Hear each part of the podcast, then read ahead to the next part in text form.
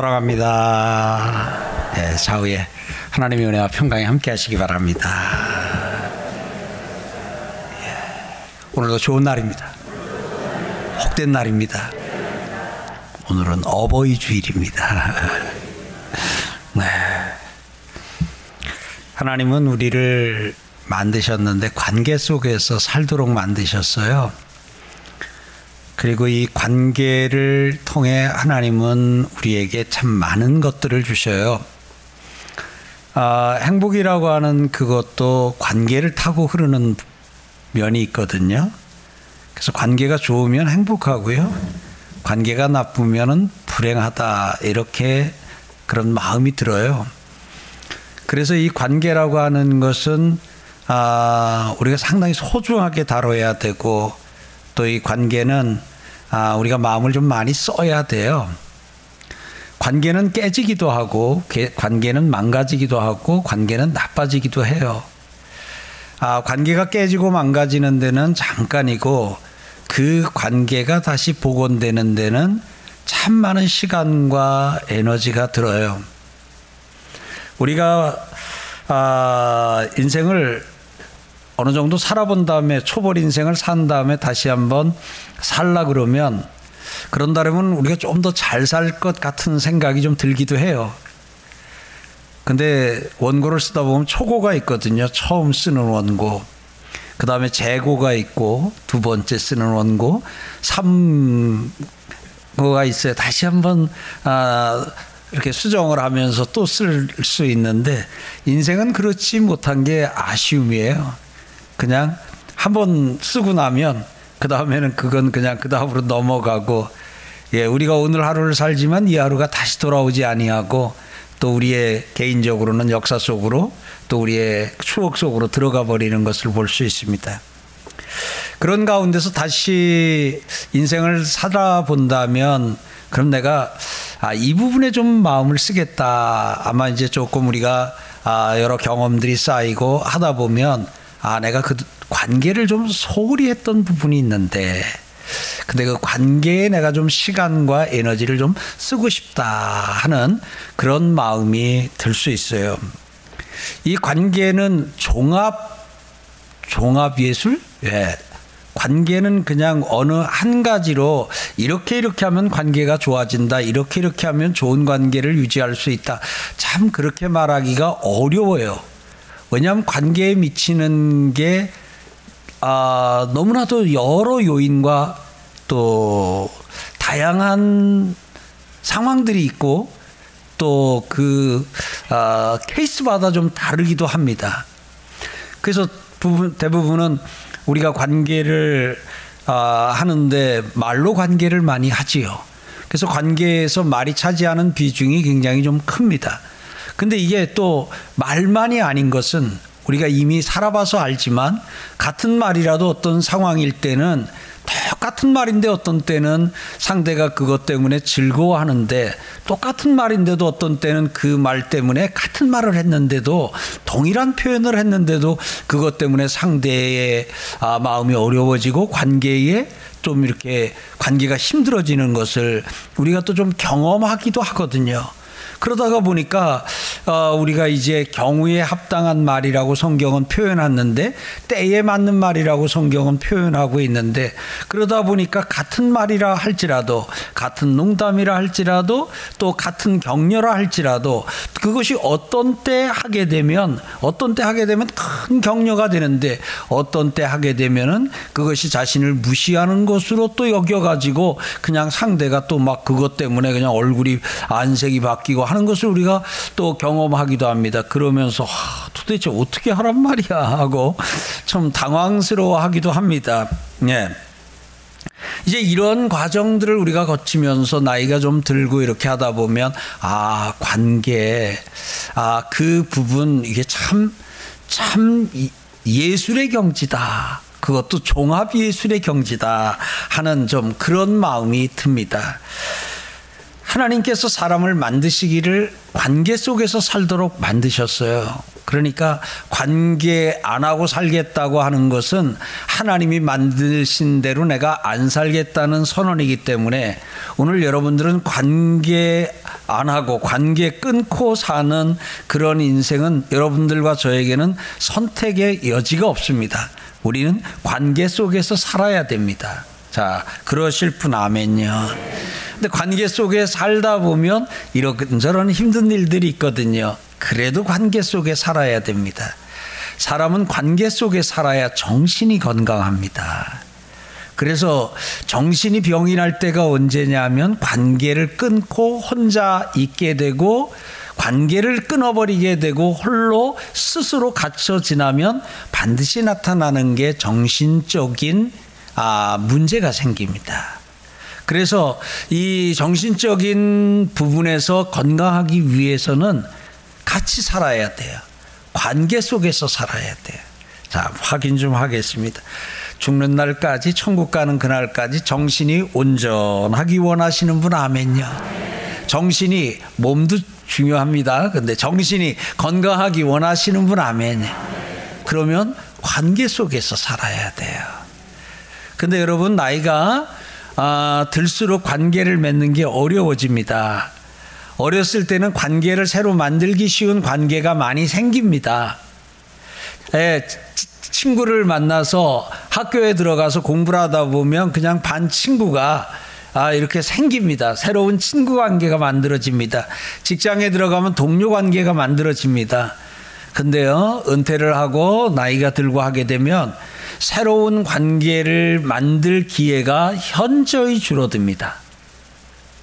그때는 내가 아주 의지적으로 관계를 만들어야 되겠다라고 마음을 먹지 않으면 자연스럽게 만들어지는 관계는 거의가 없다 싶어집니다.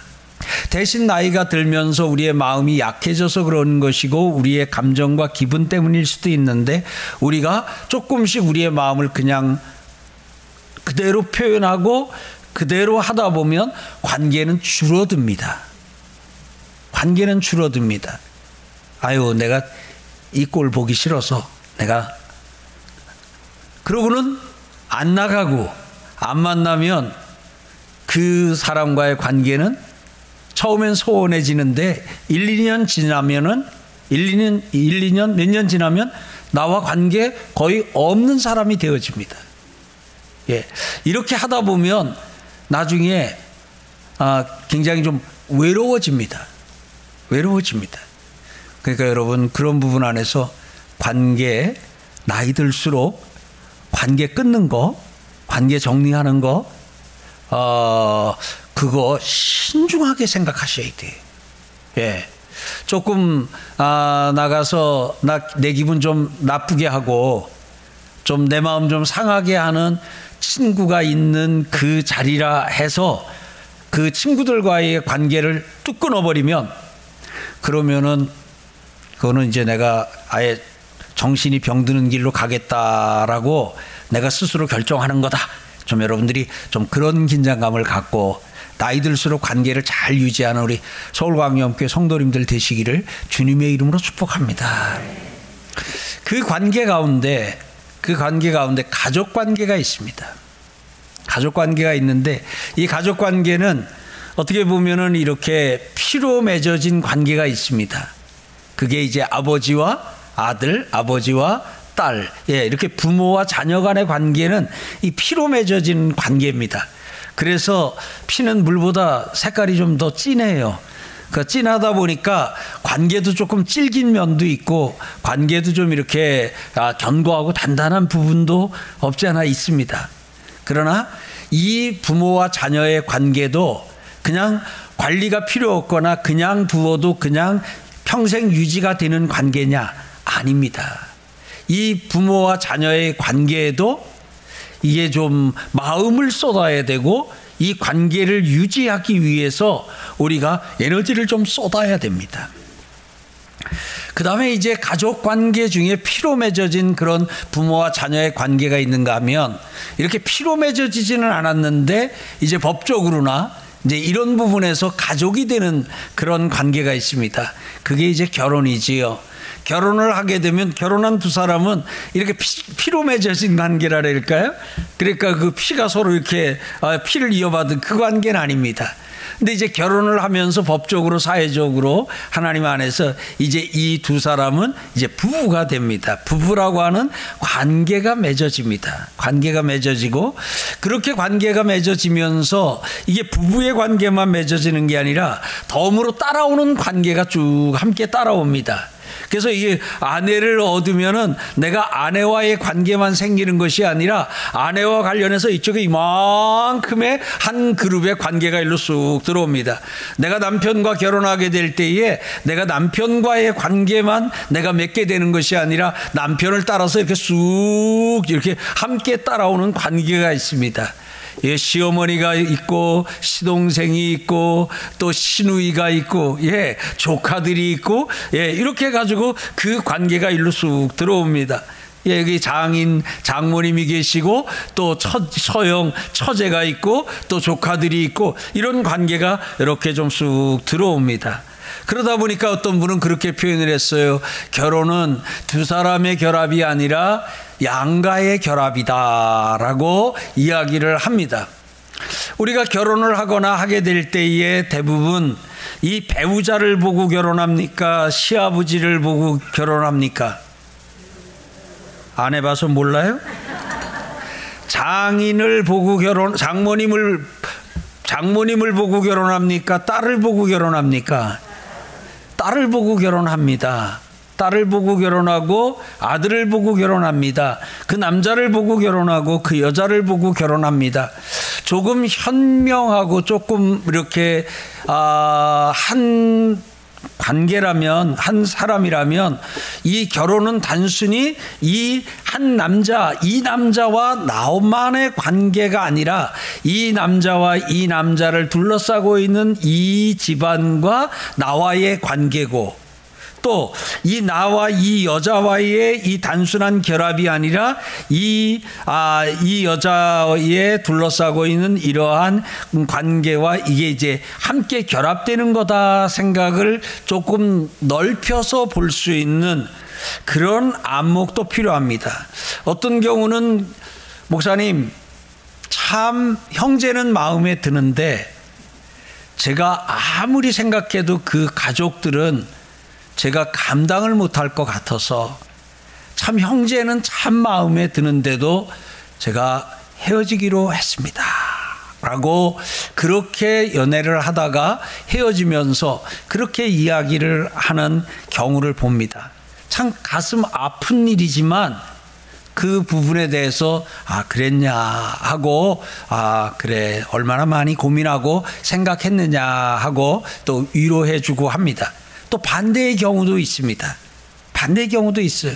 만나보니까 자매가 너무 마음에 들어요. 이것도 좋고 저것도 좋고. 그런데, 아, 그 자매의 가족을 만나보고 나서는 자기가 도무지 이거는 좀 어떻게 안 되겠다. 그래서 그냥 아, 교제를 계속 하지 않기로 또 그렇게 했다고 하는 경우도 있어요. 어떤 경우에는 목사님 저는 결혼하는 가운데 저 혼자만 하는 결혼이라면 이 A라고 하는 자매와 결혼을 하겠는데 제가 우리 가족이 함께 이렇게 하면 우리 아버지, 우리 어머니를 생각해서 B 자매를 제가 배우자로 택했습니다. 라고 그렇게 또 좀 이야기를 본인의 생각으로 하게 되면 이 A가 베스트인데 근데 이, 그, 이 어, 본인의 아버지 어머니와의 관계까지 생각하다 보니까 그냥 그 A가 아닌 그 B를 이렇게 택해서 했노라고 하는 그런 또 이야기를 듣기도 합니다. 이제 이 결혼이라고 하는 것은 두 사람이 사는 것, 결혼해서 두 사람이 사는 것 같지만 실제는 그 주변의 양쪽에 그 이렇게 아 신랑 쪽의 그 가족들과 신부 쪽의 그 가족들 이런 가족들이 이 두 사람의 관계에 미치는 영향들이 좀 있거든요. 이제 그러다가 보니까 이 결혼이라고 하는 것이 참 복잡해질 수 있는 요인들이 있습니다. 그래서 성경은 성경은 이 결혼에 대해서 이야기를 하면서 남편이 부모를 떠나 아내가 그 부모를 떠나 그래서 이 부모를 떠남으로부터 이 결혼이 성사되는 것이고 이 부모들을 향해서는 그 자녀들을 떠나보내 줄 것을 성력, 성경은 강력하게 권고를 하고 있거든요. 이제 그렇게 권고를 하고 있지만 그 관계적인 면에서 보게 되면 떠나보낸다는 것이 그렇게 녹록한 일이거나 쉬운 일은 또 좀 아닌 것을 보거든요. 그것이 또 이제 그 자녀에 대해서 무심하거나 또 그 무관심하라는 그런 부분도 아니고요. 그래서 실제 이제 이 아까 우리 장로님도 기도를 하셨습니다만 우리가 가족이라고 하는 그런 이름으로 하나님이 만들어 주셨음에도 이 가족 간의 이 관계가 참 아름답게 생각하면 기분 좋고 생각하면 뿌듯하고 생각하면 힘이 나는 그러한 관계인 경우도 많이 있지만 안타깝지만 그렇지 못한 관계도 이 망가지고 깨어진 그런 관계도 없지 않아 우리 주변에 또 때로는 우리 안에도 있는 것을 보게 되거든요. 사랑하는 성도 여러분. 오늘 우리는 2021년 어버이 주일을 맞으면서 하나님께서 우리에게 주신 가족, 그 가족과의 관계를 다시 한번 돌아보는 시간이 되기를 소망합니다. 여러분들이 행복하길 원하면 또 여러분들이 구원받은 자로 이 땅에서 그 구원을 살기 원하면 그 구원을 사는 많은 아, 분량을 가정이 차지하거든요. 왜냐 우리의 활동 활동 반경이 활동 반경이 젊었을 때는 밖에도 뭐 갈 데가 많아요. 근데 나이가 좀 들면요. 나이가 들면 점점 갈 데가 줄어들어요. 그리고 어디 비중이 커져요? 가정의 비중이 커져요. 가정의 비중이. 집에 머무는 시간과 집에 있는 시간이 많고 그러다 보니까 만나는 사람들도 이제 이렇게 한 은퇴를 하거나 이렇게 되면서부터는 자꾸 이제 그 가족들 그 형제 자매, 언니, 오빠, 동생, 뭐 이렇게 조금 다시 사회생활 열심히 할 때는 조금 이렇게 좀 별로 소원한 듯 하고 1년에 한두 번 명절에나 만나던 그런 형제 자매 지간에도 또 이제 나이 들면은 같이 등산도 가고 같이 만나기도 하고 같이 밥도 먹고 하면서 이렇게 자주 그런 시간을 좀 갖게 되거든요. 자, 여러분들의 가족 관계는 어떠십니까? 동사무소 갔더니 가족 관계 증명서를 띄워주더라고요. 거긴 보니까 누구와 누구는 가족이다 이런 게 다 나오던데 오늘 여러분들이 아, 여러분들 마음에서 발급받은 가족 관계 증명서는 어떠신가요? 여러분들의 가족 관계가 가족 관계가 아, 그 가족을 통해서 내가 지금 천국을 누리고 있는지 아니면 그 가족 때문에 내가 지옥을 지금 경험하고 있는지 한번 살펴보시고 혹이라도 내가 참 내가 부모와의 관계 때문에 내가 괴롭다. 내가 사위와의 관계 때문에 며느리와의 관계 때문에 정말 괴롭다. 그리고 저 왼수 같은 며느리, 저 왼수 같은 사위가 우리 집이 들어오면서 불행은 시작됐다. 이제 이렇게 보통 해석은 그렇게 나거든요.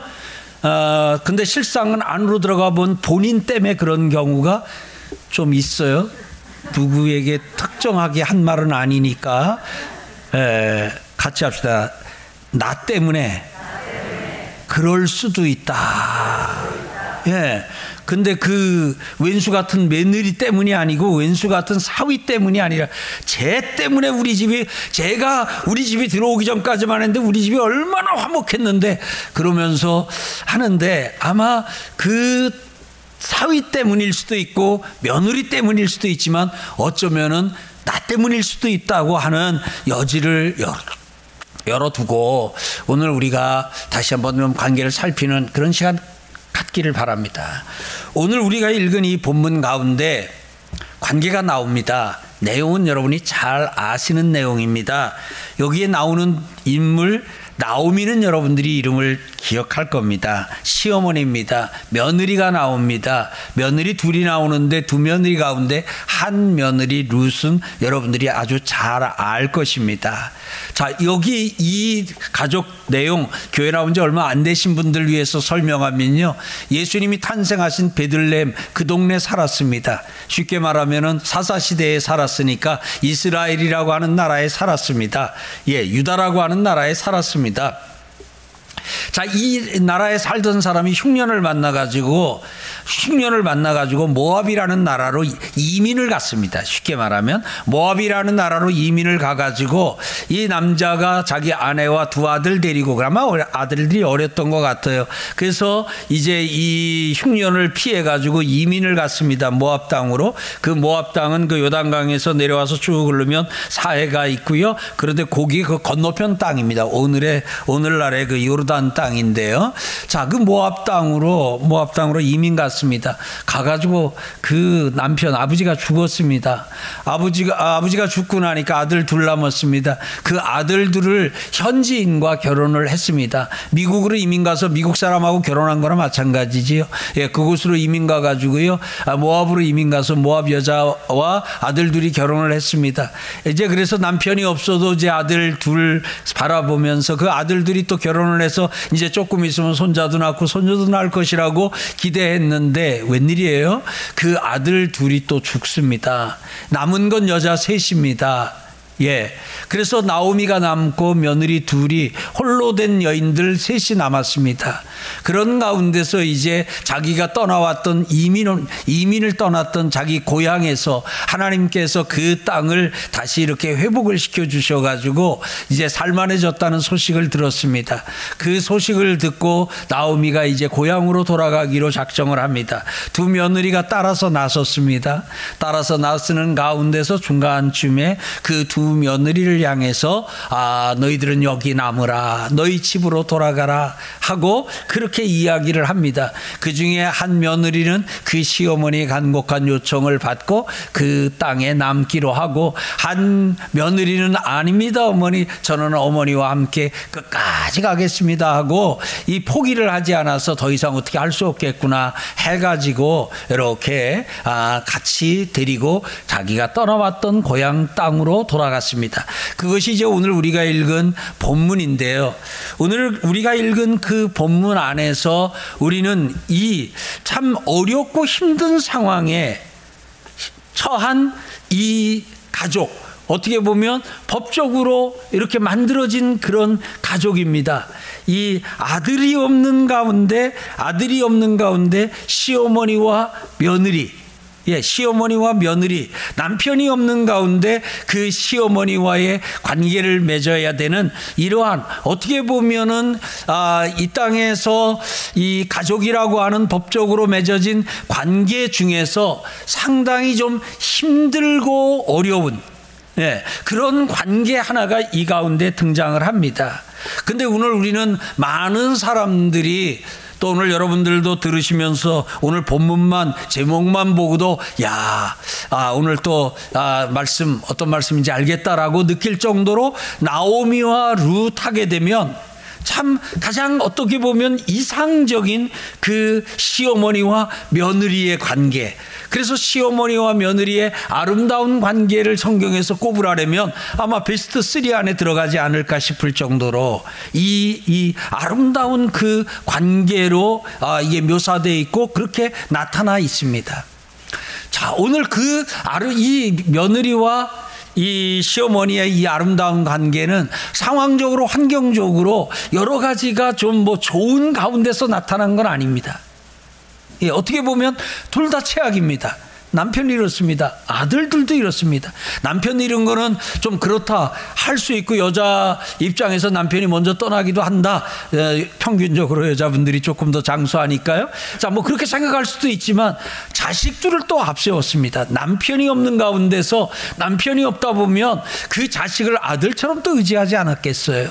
예. 그렇게 했는데 그 아들도 떠난 가운데서 이제 이 며느리들만 남아 있고 지금 남편 하나 바라보고 외국에서 이민 온 남편하고 이렇게 결혼했는데 지금 이제 이렇게 홀, 홀로 됐으니까 이 경제적으로도 그렇고 사회적으로도 그렇고 또 경제적 또 여러 가지 요인들로 다 힘든 건 아주 뭐 종합 세트 아닐까 싶습니다. 그런데 그런 가운데서도 이 참 아름답다고 말할 수 있는 이 아름다운 관계 며느리와 시어머니, 시어머니와 며느리의 아름다운 관계의 어떤 표본과 같은 이러한 것이 이 가운데 나왔어요.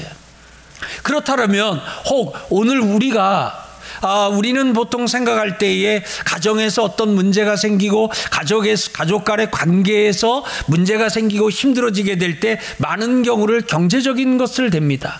이게 다 돈 때문이야 라고 얘기를 합니다. 근데 오늘 우리는 나오미와 룻을 통해서 돈 때문이 아닐 수도 있다고 하는 것을 알게 됩니다. 경제적으로 이들보다 또 더 어려울 수 있겠습니까? 아니 흉년 피해서 이민 왔으니 뭘 뭐 얼마나 많은 재산을 잃었겠어요. 집안에 남자가 없으니 뭐 가진 게 뭐겠어요. 돌아올 때 나중에 와서 한 말을 보니까 경제적으로 어느 정도 읽어가지고 돌아온 게 아닌 건 명확하잖아요. 경제적인 것으로는 어떻게 보면 최악일 수도 있습니다. 경제적으로 최악의 상황에서도 최악의 상황에서도 그 시어머니와 며느리의 아름다운 관계는 만들어질 수 있다 하는 부분이에요. 그리고 이제 그런 얘기를 해줘. 아이고, 그 아들이 뭐 그렇게 잘 벌어다 주고, 그렇게 며느리한테 잘해주고, 그렇게 하는데, 아, 그렇게 시어머니 그렇게 해주는 아들을 낳은 시어머니한테 못할 며느리가 어딨어. 나도 그렇게 해봐. 나도 아주 그냥 날마다 저라고 살지. 혹 그렇게 생각할 수 있어요. 그런데 맨날 이렇게 속이나 새기고 그냥 문제나 일으키고 이러는 이러는 아들 낳아가지고 했으니 뭐 그 아들 낳았으니 그 책임을 져야지 시어머니도 어떻게 이런 아들을 낳았어? 그러니까 내가 어머니가 힘든 거는 그는 어머니의 탓입니다. 아들 잘나셔야지요. 그렇게 어, 할 수도 있어요. 그런데 그야말로 그렇게 이 나오미에게 아, 이 루스에게는 그렇게 할 만한 남편도 없어요. 예. 그런 가운데서 어떻게 보면 여러 가지가 최악이에요. 그런 상황에서도 아름다운 관계는 가능하다 하는 거예요. 다 같이 할까요? 우리 집도 우리 집도 가능하다. 그러니까 지금 우리가 처한 상황들이 각각 우리 성도님들이 처한 상황이 어떤지는 모르겠으나 혹이라도 그 가족과의 관계, 그게 부모와 자녀의 관계이든 남편과 아내의 관계이든 고부간의 관계이든 또 장인 장모님과의 관계이든 어떤 관계에서 이게 삐걱거리고 상하고 문제가 되고 그래서 서로 안 보고 안 만나고 예를 들어 지금 그러는 상황이라면 오늘 우리가 이것의 원인은 이거다, 이것의 원인은 이거다 하고 나름 이건 돈 때문에 생긴 거야. 이거는 애가 인성이 못 돼서 그런 거야. 이거는 교육이 안 돼서 그런 거야. 이거는 애가 나빠서 이런 거야. 여러 가지 이유를 댈 수도 있지만 오늘 우리는 이 말씀을 같이 보는 가운데 그래도 우리 집 상황이 그래도 지금 우리가 처한 상황이 나오미와 룻의 루시 처한 상황보다는 낫지 않느냐. 동의되시면 아멘냐. 그거보다는 낫지 않느냐. 그렇다면 그러한 더 힘든 상황 속에서도 아름다운 시어머니와 며느리의 관계는 이렇게 맺혀졌는데 오늘 아 우리라고 나라고 못할 것 있겠냐 하면서 오늘 하는 은혜가 있길 주의 이름으로 축복합니다. 그럼 오늘 이 아름다운 관계를 만든 그 동의는 무엇일까? 무엇이 이 아름다운 관계를 만들었을까? 한번 우리는 이 본문을 통해서 좀 생각을 해봅니다. 그런 가운데서 보면 이 시어머니가 참 며느리 둘을 사랑했습니다. 예. 그래서 오늘 우리가 읽은 이 본문을 쭉 보다 보면 참 그 며느리를 향한 사랑, 며느리를 향한 마음이 남달라요. 이 나오미는 아들 둘이 죽자 이제 내가 할 일은 이 두 며느리 시집 보내는 일이다. 그래서 이 나오미는 그 며느리 둘을 시집 보내는 것을 이제 자기에게 주어진 책무라고 생각을 하고 그리고는 오늘 대하고 있는 걸 봅니다. 오늘 읽은 이 본문 가운데서도 계속 나오는 게 뭐냐면 너 시집 가라는 거예요. 너 또 돌아갈 때 그 땅에 남으라고 할 때도 너희 부모님 집으로 돌아가서 그렇게 안 하고요. 너희 남편 집으로 돌아가서라고 얘기를 해요. 그러니까 재혼해라. 결혼해라 하는 거예요. 예. 묻습니다. 이러기가 쉬워요? 어려워요? 아니, 아들 죽은 가운데 며느리가 시집 가면 자기랑은 이제 거의 좀 끝이잖아요. 예. 자기는 더 어려워지잖아요. 밥이라도 해주고 같이 옆에서 말벗이라도 해줄 며느리마저 떠나고 나면 혼자 남잖아요. 두 며리 가운데서 한 명만 남고 한 명은 가라 그런 것도 아니고 둘 다 가라 그랬어요. 근데 내가 내 혼자 살더라도 너희들이 잘 됐으면 좋겠다. 너희들이 잘 됐으면 좋겠다.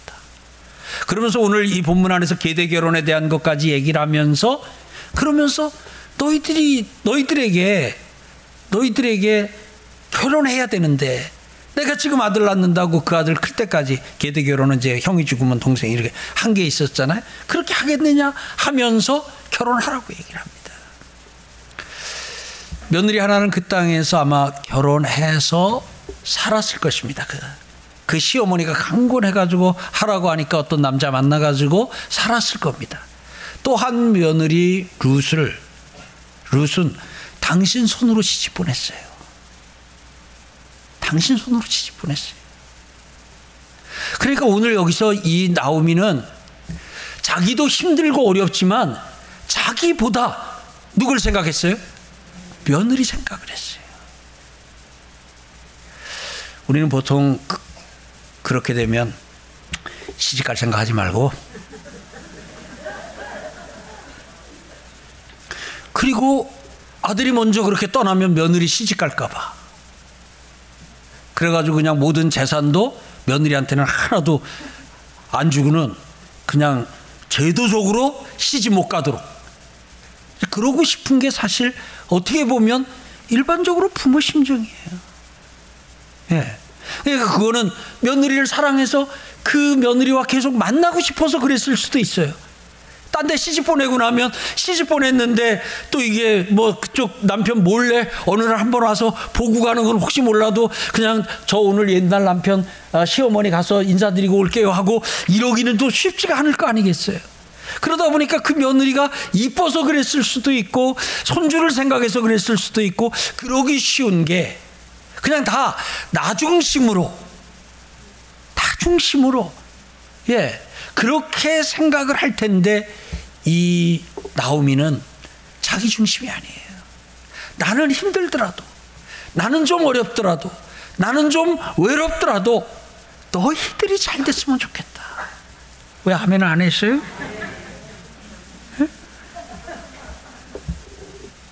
나는 좀 힘들고 나는 좀 어렵더라도 너희들이 잘 됐으면 좋겠다. 이게 부모 심정이잖아요. 근데 이 부모 심정이 이게 보통 본인이 낳은 아들, 딸에게는 이게 그대로 흘러가요. 아들, 딸에게 흘러가는 거는 피로 맺은 관계에는 이것은 그렇게 많이 애쓰지 않아도 이것이, 아유, 내가 어렵더라도 너들이 잘 되면, 그래, 너들 잘 되면 다, 다, 그게, 그게 좋지. 이게 피로 맺은 관계에서는 이게 돼요. 근데 이게, 그게 그 며느리에게로 사위에게로까지 넘어가기는 좀 쉽지 않고 더군다나 이게 남에게로 넘어가기는 쉽지가 않은 거예요. 근데 이 나오미의 사랑은 그야말로 피로 맺은 관계를 넘어 그 며느리를 며느리들을 향하고 있는 걸 볼 수 있습니다. 그다음에 오늘 여기서 우리가 또 루스를 보게 되면 룻은 자기도 알아요. 평생을 혼자 지낸다는 것이 얼마나 힘든 일인지 더군다나 자식이라도 있으면 그 자식을 바라보면서 자식 키우는 어, 어떤 그런 걸 생각하면서 살겠는데 그렇지 못한 상태로 산다고 하는 것이 그리고 그것이 그러한 상태로 어머니와 함께 어머니의 고국에 돌아가게 될 때 사람들이 다 환대하고 환영하고 하지 아니하고 오오오 말아 말 뭐 하고 이제 여러 가지 그 눈총 받을 것도 알아요.